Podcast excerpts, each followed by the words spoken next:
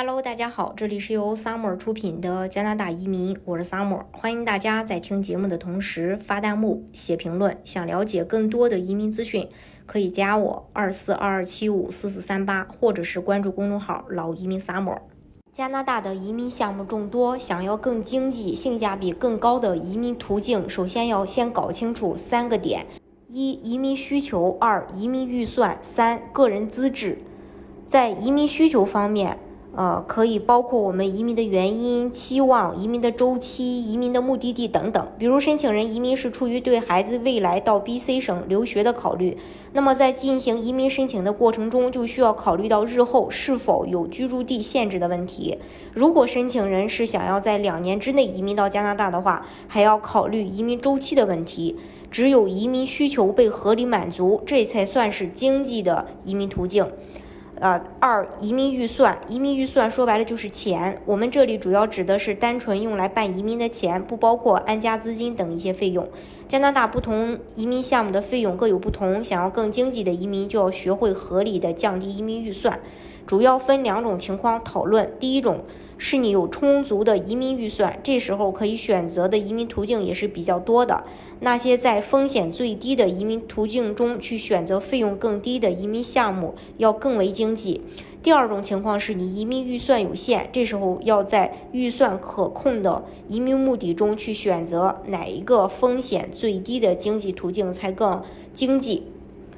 第三，个人资质，想要更经济的移民，就要选到最适合自己的移民项目，最适合自己的才是性价比最高的。想要选到最适合自己的移民项目，需要综合自己的情况进行一个评估，比如你的年龄、学历、语言、工作经验、技能特长等等，都是评估的主要因素。弄清楚了这三点，才能综合的选择最适合你的途径，最适合的移民项目，才能让你更经济的移民到加拿大。接下来呢，给大家介绍一下加拿大各个移民项目的一些申请要求，大家可以综合上面提到的三点去做一个对照。一、加拿大技术移民，技术移民并非需要某项特殊技能，本科及以上学历，有较好的雅思成绩。在专业岗位上有至少一年的工作经验，就有机会申请加拿大技术移民。这样的好项目竞争自然非常激烈。技术移民主要有三个类别，其中联邦技术移民门槛最高，首先根据自身综合条件进行打分，够六十七分才能有机会申请，之后再进行 UR 的打分，等待移民局按照分数由高到低去呃筛选。技术移民申请难度很高，分数至少四百六以上才有希望被捞到。总体来说，技术移民就是拼个人综合实力的项目。二、加拿大联邦自雇移民，自雇移民没有年龄、学历、英语等其他要求，不过有两个限制条件：一个是申请人需要是文化、体育和艺术领域的优秀自雇人士；另一个申请人是近五年要有至少两年的自雇经验。还有一个三十五分的打分门槛，其实没有太大意义，因为非常容易达到，所以满足以上两点，基本上都能去申请。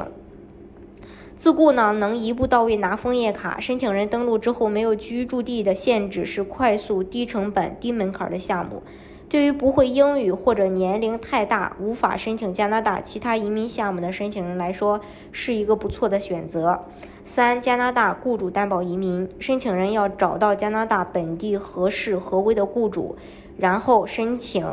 呃移民，在省提名通过以后，申请工签就可以入境加拿大工作，然后在加拿大等枫叶卡。雇主担保几乎是接近零风险的移民项目，当然前提呢是你要找到比较靠谱、合理合规的雇主，规避掉其他的风险才可以。目前雇主担保移民项目当中比较热门的，比如萨省雇主担保移民，啊，高中及以上学历，英语达到 CLB 四，然后持有萨省长期全职工作 offer，U 啊打分至少六十分就可以申请。第二类，BC 雇主担保移民，大专及以上学历，语言至少 CLB 五，五年中至少有两年的工作经验。第三类，安省雇主担保移民，高中及以上学历，五年当中有两年的工作经验，持有安省长期全职工作 offer。安省对申请人的语言没有硬性要求。以上就是大家比较会常去做的一些雇主担保移民项目。今天的节目呢，就给大家分享到这里。如果大家想具体的了解加拿大的移民政策的话，可以加我二四二二七五四四三八，或者是关注公众号“老移民 summer”。